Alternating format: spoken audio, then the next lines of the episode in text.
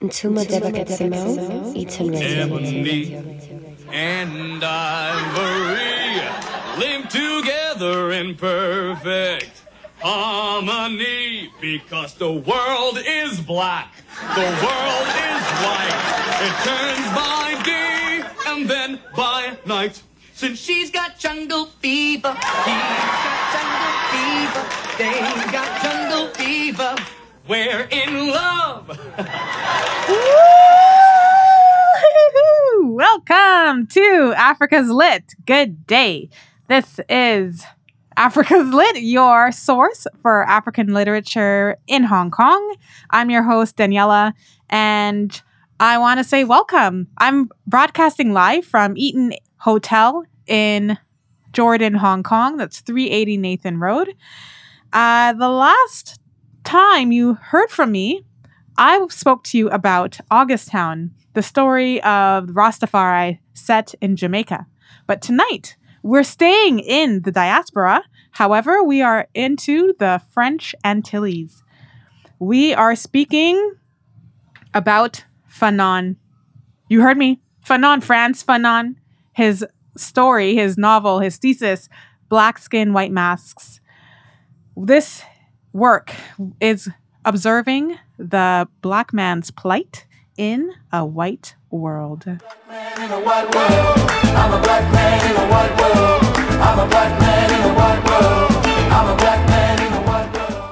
Frantz Fanon was born in the French Antilles.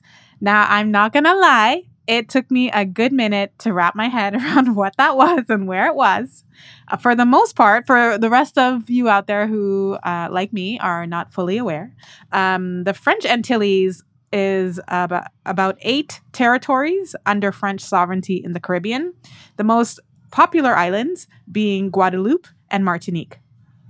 In Black Skin, White Masks, Fanon studies and refers to Martinicans in his attempt to liberate black men from themselves.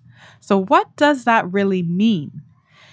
In the past couple of months, now in 2020, our systems, our governments have been shaken up with a wake up call as to what racism means, white supremacy means, and it's been made clear to many who tried to keep their heads in the sand about our systems of governance um, that these very systems, these very groups that are leaders, everything is kind of built up on racism. Now, I don't mean the type of racism where you call someone names um, and where groups are segregated, although that still exists, but racism in that there are disproportionate numbers of Black people and other people of color in jail, uh, disproportionate numbers of Black people being charged with crimes that other groups are not being charged with. Recently, the Ontario Human Rights Council in Canada released a report stating this. The study found that although Black people make up only 8.8% of Toronto's population, they represent almost 32% of people charged. Black people represent 38% of people charged with marijuana offenses, despite conviction rates and studies showing they use cannabis at similar rates to white people. Black people represented 35.2% of out of sight driving crimes, such as not having a license on them or insurance, basically things that an officer can't know before stopping the driver because they are out of sight. This suggests other motives for the stop. I played for you Michael Kiwanuka's I'm a Black Man in a White World to open up this episode, and that's pretty much what's being said here. We live in a world in which white people have the power. It's a white world. We're a reflection of how we're seen in the world, how people react to us, how we're treated. All this plays into our psyche, and that's everyone Black people, white people, other people of color, non white people. Um, that plays into our psyche, and, and as such, it plays into who we are and who we want to be. Fanon believed that Black men desire, himself included, to be white. Hmm. Some, as a, a dream, basically, I guess life is easier. but others because it's the only way to function in this world and it's it's a subconscious desire. It's it's a desire because we need to be what we see.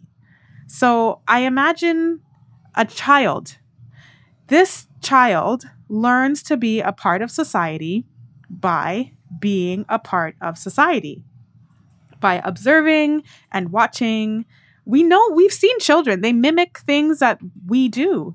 And if society is built as white, then the only thing to be is white. You have to think of a West Indian intellectual formed very much in relation to France with a French education, coming to Paris expecting to be accepted, who comes sharply up against metropolitan racism. And this is not just in how people treat him and so on, but it's actually in how they look at him. He sees himself being seen by a French child and its mother. And this look from the place of the other completely destroys him because what it destroys is this false, what Fanon would call depersonalized self, the colonial self, which has been built up in sort of imitation of the colonizer over many years. It fractures. So Frantz Fanon used his experiences and those of his subjects to describe the psychology of black men. He uses language as a prime example. We spoke about this at length in our book club meeting. Thank you, James, for moderating. So Emma, one of our book club, one of our the members of the club, uh, she spoke a bit about two purposes of language. One being functional, so to aid in communication, and Lovemore, another member, he seconded that, adding that language consists of a transmitter and a receiver in which decoding is necessary in order to communicate effectively. The second purpose that Emma brought up that language has is a social is a social dimension of language. It's what we use to determine social class, to make assumptions of people, and to create our identity. How would it end? Ain't got a friend. My only sin is in my skin. What did I do to be so black and blue?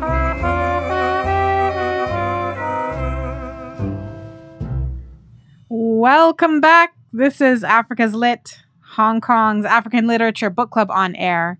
You just heard Louis Armstrong with Black and Blue, a tribute to Fats Waller's original song of the same name. Today, we're discussing Black Skin, White Masks by Frantz Fanon. Let's talk language. I can think of a couple of people, maybe more, who moved away for a couple of years school, work, family. Now they go somewhere where, uh, let's say the English has another accent, all right? Uh, they come back and they've developed this accent after just a, you know, a short trip. It's like me leaving Canada to come to Hong Kong for, you know, a few years, going back to Canada and then speaking with an accent of some sort. Um, yeah. Or when they return, they kind of just don't really know what's up anymore, but not like they're out of it, uh, out of, you know, the circle. It's more like they they're now above this the, the circle. They're outside the circle, looking down on the circle. What is what's up with that, right? So Frantz Fanon brought that up in his in his chapter on language. And he spoke at length about people who leave home from metropolitan France and return not wanting to speak their native French or Creole or whatever the case may be. Think about this.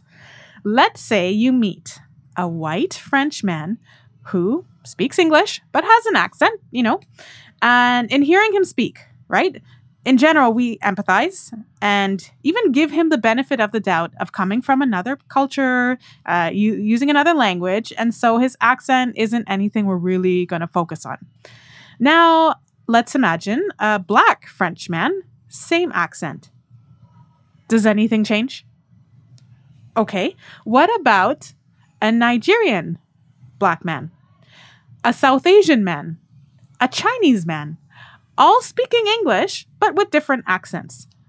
How do you internalize that? How do you respond to these to these people? Frantz Fanon said, native speakers, and I'm going to put myself in this, I'm sure I'm guilty. We native English speakers dumb down our language for non white people all the time. But we don't dumb it down for white people for white people even though they are also speaking with the, le- an accent. I don't want to even say that even though they are also have also learned English as a second language. So this dumbing down of the language happens to people from countries that are not of the West, right? Why is that? It's insulting, really. Ill will or not, it says to that person to stay where they are. It imprisons him and it perpetuates a status of inferiority. Black men have been stripped of their indigenous cultures and must prove their worth by not only speaking a colonial language, but by doing so in an exact manner as his oppressor. George Lamming is a novelist, an essayist, and a poet from the Caribbean island of Barbados. He is a prominent figure in Caribbean literature. He was he's been championed by Jean-Paul Sartre, a man who Fanon references time and again. And in this clip, he speaks on his experiences moving to England as a young man. The English novel has always been a middle class affair, with one or two exceptions. It's written by middle class people, read by middle class people. And as you know, the language of the middle class is a strange invention. It is always three or four removes from the mechanics of, of feeling. Sometimes you're not even clear where the voice is that is producing the noise, you see. This has had an effect on the language that the people use. It's the same thing in the theatre. You get a little actor who comes from some, some county or province and something. He gets into the West End. And then he has to do strange things with his tongue if he's going to get a job. He has to rub out all the rhythm and the richness of speech wherever he came from. This has been worming its way through all creative expression in English literature for a long time. Uh, did anyone else notice George Lamming's non existent Bajan accent? Do you know what a Bajan accent sounds like? It, I love hearing it. It is so unique. But his is gone. And he said it. It's rubbed out. Rub out what does not sound right. Here's the thing my dad moved to Canada from the Caribbean as a young man, just like George Lamming. Although from Grenada, George Lamming, Barbados.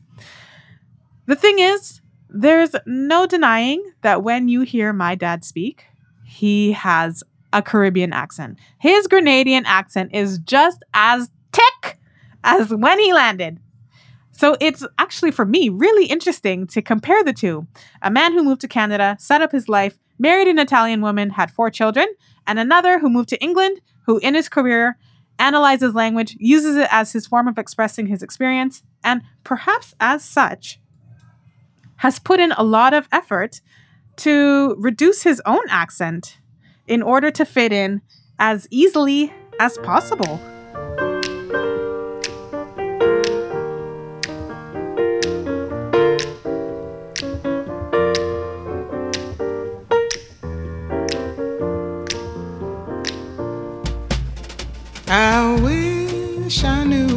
That's Nina Simone singing I Wish I Knew How It Would Feel to Be Free. We're discussing Frantz Fanon's Black Skin, White Masks thesis, his novel, and we brought up the topic of language. It was uh, one of the ways he was able to best describe the black man's psyche was in how language is used, how black man's uh, indigenous language was taken away, and how black men are working towards perfecting even the language of their colonizer. We have author Ngugi wa Thiong'o, uh, who wrote Grain of Wheat, one of the books we read in at the beginning of the book, uh, Africa Center Book Club. He speaks about language and intellect, and here's what he had to say. Every person, whether in Africa or Europe, has a right to their mother tongue or to the language of their culture. And it does not matter if that language is spoken by only five people. Those five people have a right to their language and to the intellectual production of ideas in their language. But those languages can then relate to other languages through translations or through adding other languages to what one already has. The problem with Africa and the colon, the formerly colonized as a whole, is that the whole intellectual community operates within European languages. In other, in other, the entire intellectual production of ideas is in foreign languages or in European languages, okay? And the majority of African people, uh, working people, the farmers, the, the majority speak African languages. So African languages, they are there. African languages are spoken by the majority of the people, but the intellectual production, you know, or rather the languages of power, are happen to be European languages. So his point on what makes an intellect is something I haven't really considered before. It goes back to us dumbing down our choice of words for people coming from non colonial countries. There is another author's point of view that I wanted to share with you. Throughout the novel, Fanon references Aimé Césaire, a Caribbean francophone author and poet. And here, Mr. Césaire, in French, mind you, I'm going to do my best to translate, uh, speaks about how he interprets Creole, Creole language, which is a mix of indigenous African languages and French. Quand j'ai dit une fois devant le général de Gaulle que notre histoire commençait dans la cale des bateaux négriers, One time, when I said in front of General de Gaulle tout à fait vexé, tout à that our history started in the hold of the slave ships, Et il faut pas en avoir honte. there were Ça, il y a apparently some Martinique ceux qui ont fait la inhabitants and et non pas similar ceux qui ont people subi la traite. who were totally hurt, totally offended, but that's the first fact. Euh, If someone should be martiniquaise n'était pas ashamed, compte que- que It's those that did the trading, not those who endured the trading. Comment peut-on comprendre How can we understand Martinique society if we don't take into Martinique et de account that it's a on ne tient pas colonial and racist que c'est une society? langue, qui a été formée How can we understand des mots français ou des Martinique débris de mots language, the real mais qui a Martinique language, Creole, if we don't take into selon les règles account implacables de la that it's a language that was made with French words or pieces of French règles de la words, but that were restored by throats dire, on ne peut pas according to the implacable à la surface "Ugh." Otherwise Eh said, est if we don't want to remain on the surface of things, well, then we have to come back to the original fact, which is that we're a mais que nous mix, of course, but that we're Africans from the Africains, n'est-ce pas? diaspora. So you can't have one without the other. There's no Creole without French. What does that say about the black men and women who whose Creole forms their identity? There is no present them. They're they're not here without the history of colonial France. Let's move on to relationships. Fanon's second chapter discusses the disgust and fear that black women have towards black men, referencing. So Fanon referenced just one woman, Mayotte Capécia. In our book club meeting, we all agreed that this was a chapter that needed far more research as it was two dimensional, lacked research, and that it grouped all black women in one negrophobic group. As for the black man and his love for white women, well, that's the next chapter. Do any of you know what it is like not being thought of as attractive? I can't believe you ever believed that. Drew, it's the kind of shit you buy into, okay? I was always the darkest one in my class, and I know you know what I'm talking about. All the guys ran after the light skinned girls with long, straight hair, and that left me out. And it's that same kind of thinking that leaves us out when it comes to white women. Mm-hmm. Now, back in the day, brothers would get sisters that looked like you, Drew, and you, Vera, you know? But now, light skin ain't even good enough. Today, brothers are going for the gusto. I mean, the real McCoy. That's why Flipper's gone. White girls got it made. This the whole thing, everything that we've been doing, and um, everything in the society, we just keep on doing the same thing over and over and over. Yes. Keep on telling ourselves, negating ourselves, our own value. Look at the brothers who are successful. Look at them. Most of the brothers who have made it got white women on their arms. Absolutely. Okay? In order to go up that little ladder to success, seems like you got to have Miss Thing You know on your why. arm. Mhm. Their responsibility level isn't the same as ours. It's ours. not a question of responsibility. It's just a fundamental disrespect. Disrespect for of black women. God, I mean, I don't care the best man. It's hard for him to say. And so I wonder whether I'm any different from the rest. And if I marry you, a European woman, I, whether, I wonder whether I won't look as though I'm stating that not only do I despise women of my own race, but drawn by the desire for white flesh that has been off limits to us blacks since the white man rules the world, I am unconsciously endeavoring to take my revenge on the European female for everything her ancestors have inflicted on my people throughout the centuries. It, love had nothing to do with this family, right? You know the song Tina Turner, "What's Love Got to Do with It?" In this case, nothing. Uh, speak to us about that because I know a lot of black women uh, are, are on on edge about it and upset about it, but they need to understand the psychology behind the trauma and the abuse, and that this is an addiction, this is a, a dis-ease, and not something that was, if you will, a choice. It's almost like a sexual addiction. Right.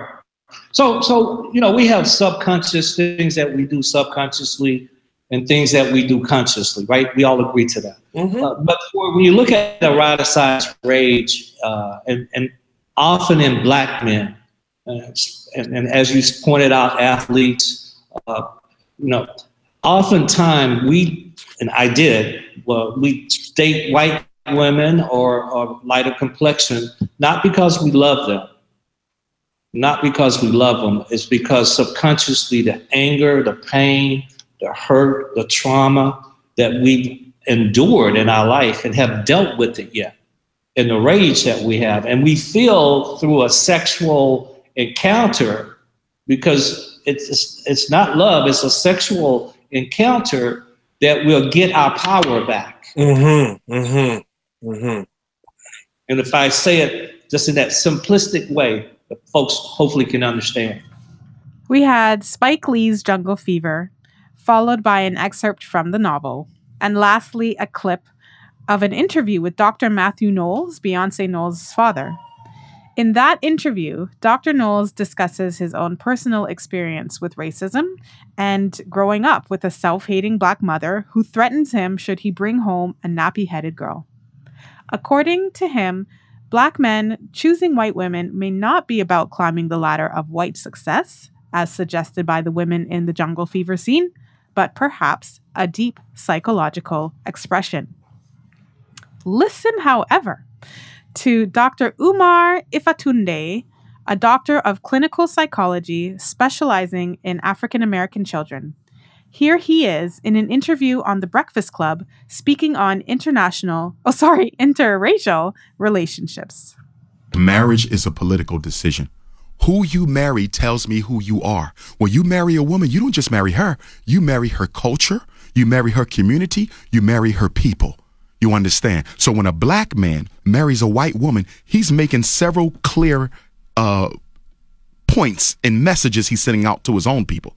Because there's no greater symbol of your loyalty to your struggle than to marry a sister who shares that struggle. You're telling me, right? If my my son, my black son, right, Yes. brings home a white girl because How old is he? not for nothing, he's 13. Yes. Not for nothing, he we live in an area that is predominantly white. Okay. Reason why? Better school system, better education. I got you. A lot safer. So if he brings home a white girl, I should be like, son, We need to have a conversation. You shouldn't date her. You should date a black person. Because you have to teach your son loyalty to his community. Mm. European Jews do it. Arabs do it, Chinese do it. East. We're the only people who feel anxious and ambivalent about telling our black boys that you better love and marry a black woman. And you know why we feel ambivalent? Because all of us have been conditioned by church envy to be colorblind. We're constantly told over and over again that it is wrong to be for yourself before you are for anyone else. And that's why Africans are dead last. I don't agree. I It's think- nothing he's- wrong with being loyal no, to there's nothing- yourself. there's nothing wrong with being loyal to yourself, but Yes, it's sir. also who you love. I can't tell my son who he connects with better. Can that white woman ever understand your son's struggle? No. Thank you. So why would you want him to spend the rest of his life with a woman who can never understand how he feels when the New York City Police Department pulls him over? Dr. Umar, you, You need a woman who can feel you. And the only woman on earth who can understand the black man is the black woman. And that's why I cannot respect a black man who is not committed to a black woman. That's the greatest symbol of pride in self.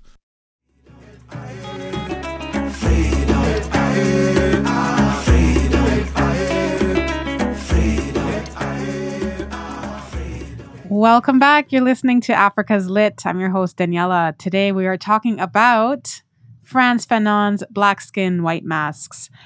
Frantz Fanon wrote this thesis, which is now a novel, and it looks into the psyche of Black men. We discussed language as one way in which Black men see themselves and how it can turn against them. And we briefly touched on rela- interracial relationships. So we're just wrapping up the idea of interracial relationships. Um, he does, Fa- Fanon brings up the fetishized black man later on in his thesis, but I'll leave that for you to read. For the most part, Fanon describes the lived experiences of the black man, his own and others. Again, this novel serves as a study into the psyche of black men. Within the past few years, the term generational trauma has become a recognized status in mental health. Psychologists are discovering genetic changes in people whose lineage suffered pain, depression, and oppression. Frantz Fanon may not have been conducting his studies based on generational trauma, but the emphasis he made on the psychological damage Black men experience isn't far fetched. He considers Black men to be slaves to their appearance, not only in the use of language, but even in the professional field. And we saw this in Taiye Selasi's Ghana Must Go. Black men have no room for error. When Kweku Sai, the uh, top surgeon in a hospital, makes an, a surgical error, he loses his job. You see, the arrival of Europeans wasn't an initiation into a new culture, it was colonization. It was completely foreign.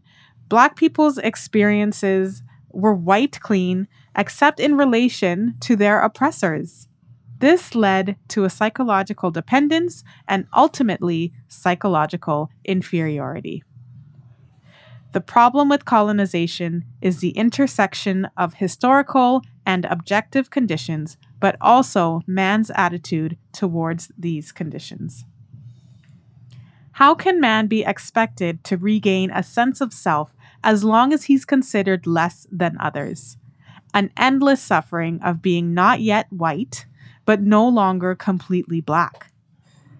Fanon touched on Langston Hughes's poem, The Negro Speaks of Rivers, which has been dissected by scholars, and even at the Africa Center, uh, we recently had a race relations talk centered on the civil rights movement and brought up that poem and discussed it. According to litcharts.com, The Negro Speaks of River traces Black history from the beginning of human civilization to the present, encompassing both triumphs, like the construction of the Egyptian pyramids, and horrors, like American slavery. The poem argues that the Black soul has incorporated all of this historical experience and, in the process, has become deep. The poem thus suggests that Black cultural identity is continuous, that it stretches across the violence and displacement of slavery to connect us with the past, and that Black people have made vital yet often neglected contributions to human civilization. Here is Gary Bartz singing the tune.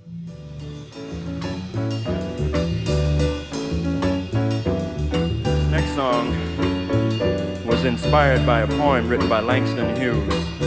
I'm sure most of you have heard of Langston Hughes. And he wrote a poem about rivers. And we call this song I've Known Rivers. While we're listening to jazz, I wanted to add a little bit more information here, some a bit of some back history.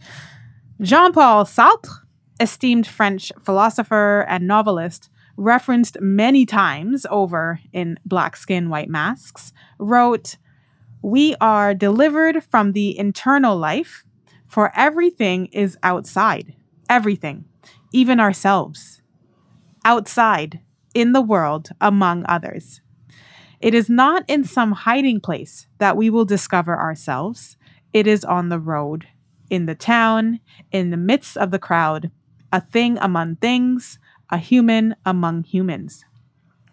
Sartre's philosophy spoke on freedom and individuality, and this quote speaks to the idea of being who we are in relation to others. This, in essence, is Fanon's Black Skin, White Masks. Now, Jean Paul Sartre found his philosophy realized in jazz music. He acknowledges the song Some of These Days in his novel La Nausée. In that novel, a man uses jazz and the song Some of These Days in particular to ground himself in reality.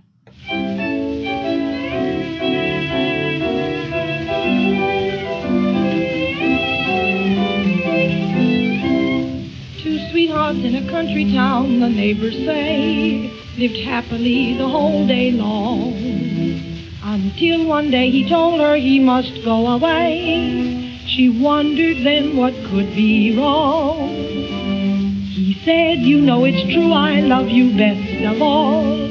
And yet it's best that we should part. Just as he went away, they heard his girlie say, though it most broke her heart, some of these days you'll miss me, honey. Some of these days you're gonna feel so lonely. You'll miss my hugging. You'll miss my kissing.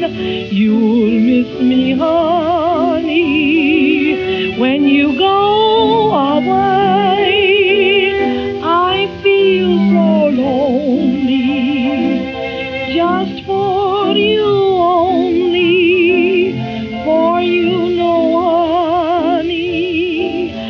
Let you have your way. And when you leave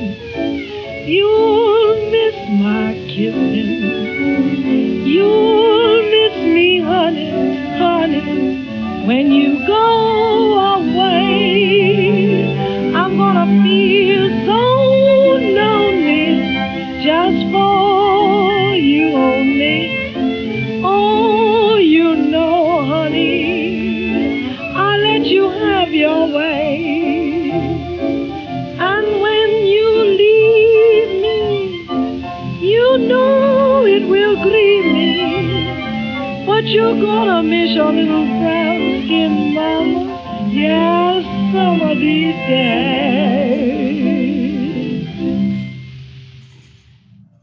Now, I know you listen to Africa's Lit because I play some really great music. And I like to introduce music to you of the era, of the locale, the country, the city, the continent of where the stories that we read come from. So I know you're probably wondering where is that French Antillean music, Daniela? It's coming. Not on today's episode, but I will play for you some French Antillean music, some some biguine, some gwoka. That's gonna come in another episode, so please stay tuned. Please follow me on Instagram at africas.lit for more details on where you can get your fix of some French Antillean music from the 50s. So back to Fran- Frantz Fanon's Black Skin, White Masks. I just played for you Ethel Waters, Some of These Days, a jazz tribute to Jean Paul Sartre, a philosopher who Frantz Fanon quoted and referenced many times in his book, Black Skin, White Masks. There is so much more to this novel that is worth reading and reflecting on. This book was published in 1952, but has been relevant throughout its time. From scholars to critics, authors to other books to celebrities, Fanon's observations are definitely needs for discussion. I invite you to find yourself a copy and see what your role is in this world, in your society, in the lives of Black and white people. Frantz Fanon's thesis aimed to recognize the flaws in our environment, not in man himself. His work was an effort towards understanding the psychology of the Black man in order to empathize with how he sees himself in the world, which is how we see him. Thank you so much for listening to another episode of Africa's Lit. Next episode, I'll be discussing Told by Starlight in Chad. Please find me on Instagram at africas.lit for more details. Follow at Africa Center HK for a positive outlook on what Black people are doing here in Hong Kong. And at Eaton HK for uplifting programming and events happening at their hotel, 380 Nathan Road in Jordan. That's where I am, and I'm uplifting, ain't I? On today's episode, you heard music by Michael Kiwanuka, I'm a Black Man in a White World, Louis Armstrong, Black and Blue, Nina Simone, I Wish I Knew How It Would Feel to Be Free, Elemoto, Black Man, Gary Bartz, I've Known Rivers, and Ethel Waters, Some of These Days.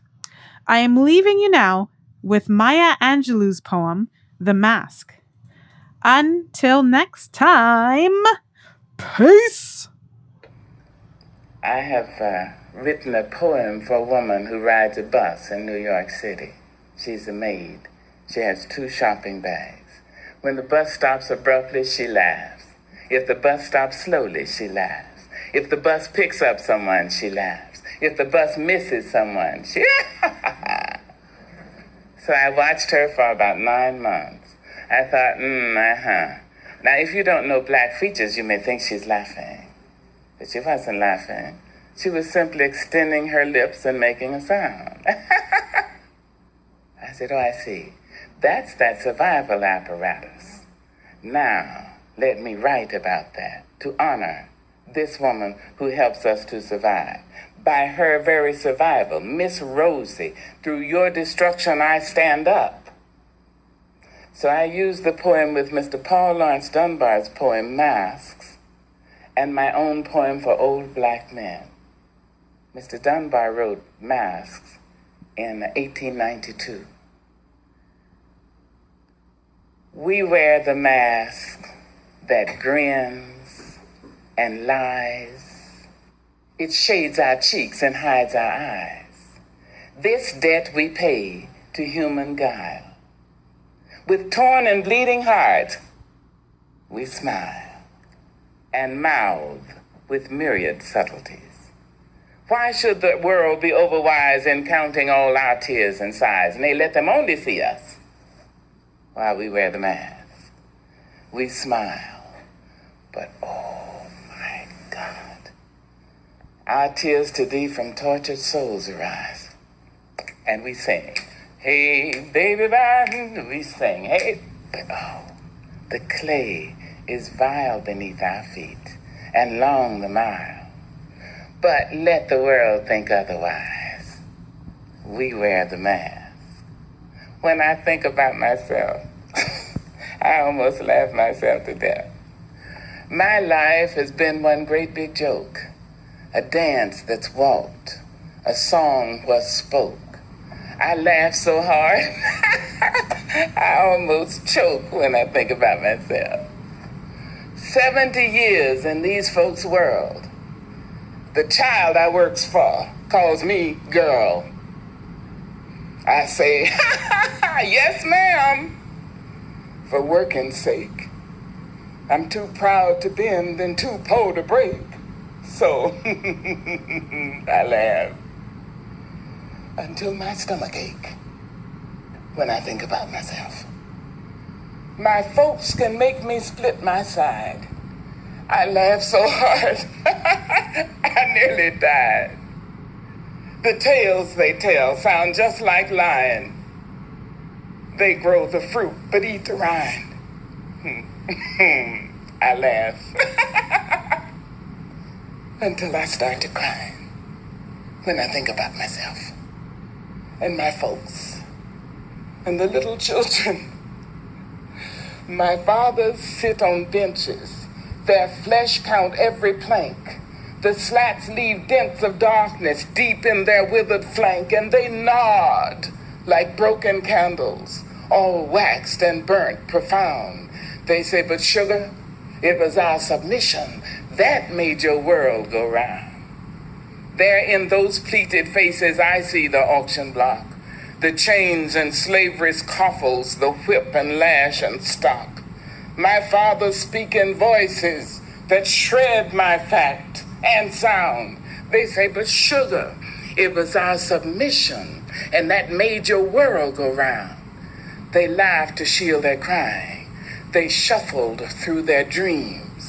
They step and fetch to country and wrote the blues in screams. I understand their meaning. It could and did derive from living on the ledge of death. They kept my race alive by wearing the mask.